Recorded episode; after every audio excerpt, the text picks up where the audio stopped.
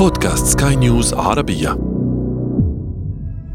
هو مبدئيا في سلسلة كبيرة من الأمراض المنتقلة من الحيوانات للإنسان ومن الحيوانات للحيوانات والعكس من الإنسان للحيوان. لو اتكلمنا على الأمراض المعدية بصورة عامة الأمراض المعدية دي بيكون سببها يا بكتيريا يا فيروس يا طفيليات اللي هي هنقول مثلا زي زي الديدان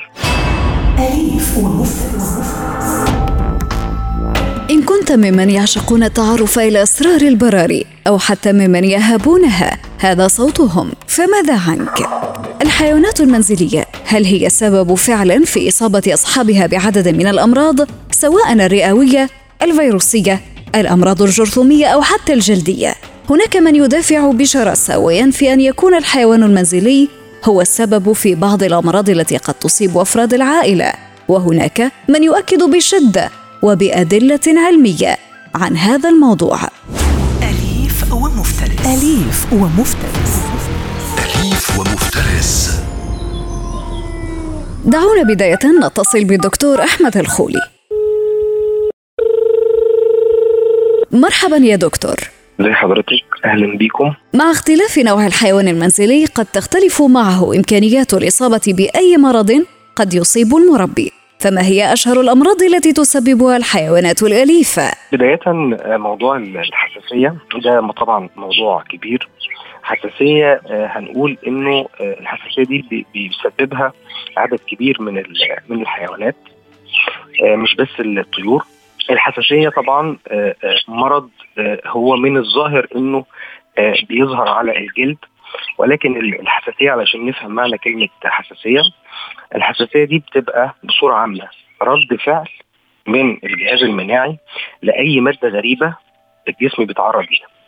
أي مادة غريبة دي طبعا الجسم هو بيفترض يعني جسم الشخص اللي بيجيله حساسية بيفترض جهاز المناعة بتاعه إن المادة دي مادة غريبة مع إنها ما بتكونش مادة غريبة. طبعا المادة الغريبة اللي بتسبب الحساسية دي بروتين يعني دي بتبقى بروتينات البروتينات دي بتبقى طبعا موجودة في الحيوانات عندنا حالة شهيرة قوي اسمها حساسية الحيوانات الاليفه ده من ضمن الأمراض اللي موجودة اللي بتعمل حساسية. هو طبعا ليه اتسمت حساسية الحيوانات الاليفه لأن هي زي ما اتفقنا جسم الشخص اللي بيجي له حساسيه جهاز المناعة بتاعه بيرد على ال ال ال الأجسام الغريبة اللي جاية من الحيوانات بصورة من الحساسية. بتبقى طبعا أكبر عرض للحساسية طفح جلدي علشان كده إحنا بنسميها دايما الحساسيه مرتبطة بالجلد لكن في أعراض تانية. في حضرتك رشح في حضرتك التهابات بتكاد تصل التهابات رئوية مزمنة في بعض الحالات بين قوسين كده. الربط كل ده حساسية. يعني الحساسية في مجموعة من الأعراض إحنا هنتكلم عليها برضو بس نرجع نقول إيه الحيوانات اللي بتعمل حساسية وإزاي بتيجي الحساسية دي؟ طبعا إحنا قلنا في حالة شهيرة حساسية الحيوانات الاليفه ده رد فعل تحسسي من البروتينات. بروتينات معينة موجودة في الجلد وخصوصا الحيوانات اللي فيها فرو زي القطط والكلاب والهامستر والقوارض وإلى آخره. لأن الفرو يعتبر عامل مساعد في الحالة دي. طبعا إحنا قلنا إن البروتينات ديت بتبقى موجودة في جسم الحيوان بتبقى موجودة في اللعاب بتاعه. هو عموما الحساسية زي ما قلت لحضرتك بيكون آآ يعني آآ في أكتر من حيوان بيكون سبب ليها. لكن الحالات الشهيرة اللي معروفة عن الحساسية يعني حاله هنقول عليها مثلا حساسية الحيوانات الأليفة دي حالة موجودة بيكون سببها قطط كلاب هامستر بعض أنواع الطيور ولكن الطيور بتكون يعني من من الحيوانات القليلة اللي بتنقل الحساسية. يعني نقول خلينا نقول إنه إذا في حساسية من حيوانات أليفة بيكون أكتر مصدرها من الحيوانات اللي ليها فرو لأن زي ما قلت لحضرتك في الأول إنه ده بيكون بروتين موجود في جسم الحيوان بيفرز في اللعاب بتاعه في الفضلات بتاعته في العرق بتاعه والفرو بيساعد أو بيساهم في نقله وكذا الريش بتاع الطيور دي دي دي حالة من الحالات اللي موجودة. وبتعمل طبعا قلنا الأعراض بتاعه الحساسية اللي أشهرها الطفح الجلدي. في بعض الحالات بتصاب بحمى ارتفاع في درجة الحرارة. في بعض الحالات تكاد تصل إن هي تعمل التهابات رئوية مزمنة. هنقول ما بين قوسين كده الربو ده طبعا نتيجة الملامسة.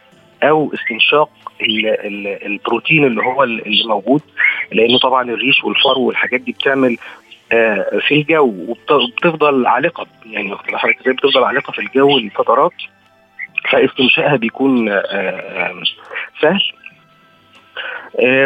ده بالنسبة للمسببات بتاعه مرض من ضمن الأمراض اللي ممكن الحيوانات تنقلها للإنسان وخصوصا موضوع موضوع الحساسية. وبر الحيوانات شعرها وريشها قد يكون من أكثر الأسباب التي تؤدي بالإنسان إلى الإصابة بمرض الربو أو الالتهابات الأنفية أو الجراثيم المعوية وغالبا تكون مسبباتها الحيوانات المنزلية التي لم تأخذ كافة التطعيمات الخاصة بها لدى البيطري. هو مبدئيا في سلسلة كبيرة من الأمراض المنتقلة من الحيوانات للإنسان ومن الحيوانات للحيوانات والعكس من الإنسان للحيوان. لو اتكلمنا على الأمراض المعدية بصورة عامة الأمراض المعدية دي بيكون سببها يا بكتيريا يا فيروس يا إما فطريات وفي الغالب بتصيب الجلد يا طفيليات اللي هي آه هنقول مثلا زي زي الديدان. آه الأمراض المعدية ديت آه يعني طبعا آه محتاجة محتاجة يعني كلام كتير جدا. إحنا هنتكلم باختصار شديد. آه وخصوصا وهنخصص الكلام على على الطيور. لو اتكلمنا هندي مثلا على سبيل المثال انفلونزا الطيور انفلونزا الطيور دوت مرض بيتنقل من الطيور للإنسان. انفلونزا الطيور بيكون سببها طبعا فيروس اللي هو فيروس الإنفلونزا. وطبعا الفيروس دوت بيتنقل من الحيوانات وخصوصا طبعا الطيور لأنه حتى المسمى انفلونزا الطيور للإنسان. والأعراض العامة طبعا في الإنسان بتكون حمى زي ما اتفقنا لأن دي أعراض عامة للأمراض المنتقلة من الحيوانات للإنسان.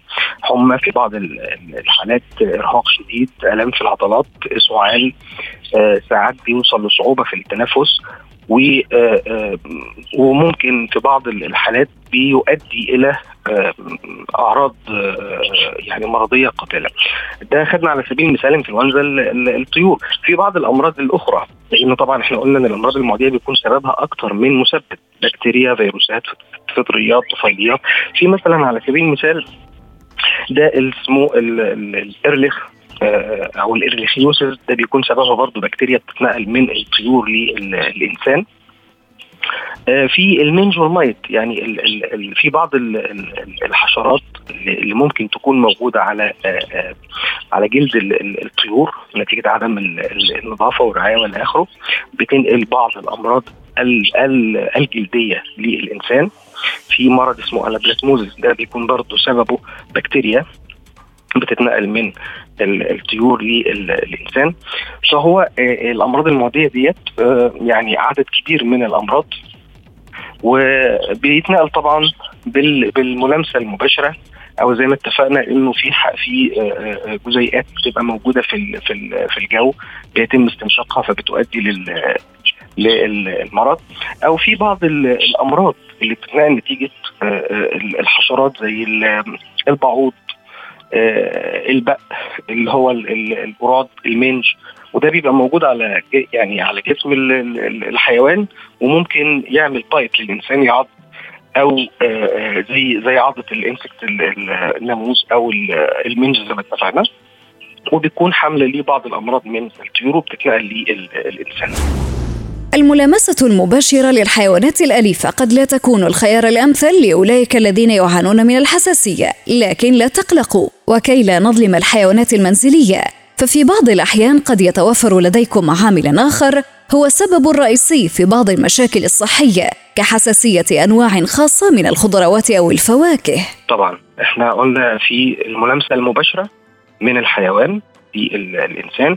وزي ما قلت لحضرتك في أول كلامي في مرض شهير اسمه حساسيه الحيوانات الأليفة.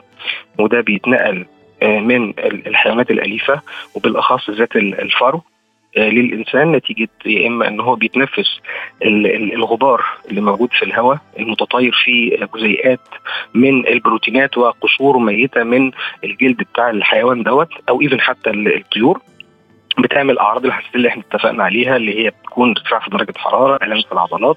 أعراض حساسية عادية جدا الأعراض الشهيرة المعتادة. طبعا يعني إحنا هنقول انه إنه حساسية الحيوانات الاليفه دي مسمى فقط لأنه في حيوانات أخرى ممكن تعمل العرض ده. وطبعا مفهوم الحساسية ديت مش مش مش مش مرض بس بيتنقل من الإنسان لا ده إحنا ممكن في بعض الناس عندها حساسية من أكل معين من من فاكهة معينة واخد بال حضرتك الجسم الجهاز المناعي بتاع الجسم. اعتقادات كثيرة تحوم في الأذهان من ضمنها أن تربية الطيور قد تتسبب ببعض الأمراض الجلدية التي تشمل أعراضها الحكة الشديدة، لكننا سألنا الطبيب وأجابنا بأن تلك الفئة فقط ممن لديهم تحسس من الطيور. بالنسبة للحيوان بالنسبة للحيوان هو بينقل ما يسمى بالحساسية الجلدية للإنسان، والحساسية مش بس مرتبطة بالجلد. مش بس مرتبطة بالجلد، هو على فكرة الحساسية دي مش مرض موجود في الحيوان وبيتنقل من الحيوان للإنسان لا. الحساسية دي بيكون سببها الحيوان. بتعمل حساسية في الإنسان. وإحنا بنقول حساسية جلدية لأنه العرض الظاهر للمرض ده بيبقى طفح جلدي. لكن الطفح الجلدي ده أحد الأعراض اللي إحنا بنسميها أعراض الحساسية أو حساسية الحيوانات الأليفة. أنا دلوقتي هبسط الموضوع. أنا دلوقتي مربي مثلا عندي قطة أو كلب. طفل أو أو أو كبير ايا كان الشخص اللي هو عنده حساسية. وعلى فكرة الحساسية دي بتبقى مرتبطة بالأشخاص مش عموما. يعني ده مش مرض بيتنقل لكل البني آدمين من الحيوانات لأ. في بعض الأشخاص عندها حساسية من الحيوانات الأليفة. زي ما قلت لحضرتك سبب الحساسية بيكون بروتينات بيفرزها الحيوان أو موجودة في جسم الحيوان وبالأخص بتكون موجودة في القشور الميتة على الجلد وبتتنقل وبيساعد في نقلها الوبر. هنقول مثلا إنه الشخص ده حضرتك لمس الحيوان الأليف أو شم الغبار اللي هو متطير فيه الجزيئات بتاعة الجلد الميت. هيحصل له إيه حضرتك؟ هيحصل له أول حاجة ممكن تجي له حمى ارتفاع في درجة الحرارة. ممكن يحصل ألام في العضلات شديدة ممكن يحصل مشاكل في التنفس تكاد تصل لضيق في التنفس وممكن في بعض الأحيان كثرة التعرض للمسبب ده يعمل له حالة مزمنة من الالتهاب الرئوي بتسمى الربو دي كده حضرتك إيه يعني ده شرح مبسط للمرض. أنا الحيوان نقل أو تثبت في أعراض تسمى الحساسية ومجموعة من الأعراض مش بس طفح جلدي أو التهاب في الجلد أو احمرار في الجلد ممكن يحصل احمرار في العين تورم تحت العين ممكن يحصل ضيق في التنفس. مجموعة من الأعراض بتسمى حساسية وده رد فعل لشخص لشخص عنده حساسية من الحيوانات الأليفة ومش كل الأشخاص بتجيلها حساسية من الحيوانات الأليفة. وكيفية العلاج أو إن إحنا يعني نتجنب حدوث مثل هذه الأعراض أو بنسميها الاحتياطات. أول حاجة إنه اقتناء حيوان أليف حتى ايفن حتى العصافير آه يعني بتنقل عدد قليل من الأمراض آه في حيوانات بتنقل آه أمراض أكثر من غيرها. يفضل إنه الحيوانات دي تتربى في مكان ما يكونش مثلا يعني أوضة نوم يفضل إن هي تكون خارج المنزل في مثلا بلكونة أو في جنينة خاصة حديقة خاصة بالمنزل. مش بقول مثلا إحنا مش هنقتني الحيوان الأليف على الإطلاق لأ. يعني حتى إيفن اللي عنده حساسية زي ما قلت لك الحساسية ديت بتكون رد فعل الجسم شايف بروتين غريب داخل عليه فبيبدأ الجسم يرد بتكوين أجسام مناعية. على ما بتتكون الأجسام المناعية ديت بتظهر الأعراض احمرار في الجلد احمرار في العين صعوبة في التنفس. لكن كثرة التعرض على فكرة في بعض الحالات فعلا ممكن يؤدي إلى مناعة مكتسبة من المشكلة دي. واخد بالك؟ يعني هو بالفعل ده اللي حصل مع حضرتك إن إنه السبب سبب الحساسية اللي جات لك من ال من ال من القطط. جسمك كون مناعة والدنيا اتظبطت. ولكن إحنا بنتكلم عموما في بعض ال ال ال الأشخاص مش هتقدر أو مش هيحصل اللي حصل مع حضرتك. فإحنا بنقول يفضل إنه الحيوان الأليف دوت ما ينامش في نفس الغرفة. تقليل التعرض للحيوان الأليف. طبعا السجاد ونظافة السجاد وإيفن حتى في بعض الحالات إحنا بنوصي بمنقيات الهواء أو جزيئات الهواء عاليه الكفاءة علشان تقلل من وجود المواد اللي هي بتؤدي إلى تحسس. أليف ومفترس. أمل أن تكونوا جميعا أوفياء لحيواناتكم الصديقة حتى إن أصيبت بمرض ما فذلك هو واجب الصداقة ولا تنسوا أبدا العناية بها وبمحيطها والالتزام بلقاحتها وزيارة الطبيب البيطري بشكل دوري. ولا تنسوا أن تكونوا أوفياء لنا أيضا بالاستماع إلى مختلف حلقاتنا من بودكاست أليف ومفترس. كنت معكم في الإعداد والتقديم أنا ابتسام العكريمي وكان معكم في الإخراج الصوتي إيدي طبيب. أليف. أليف ومفترس. أليف ومفترس. أليف ومفترس.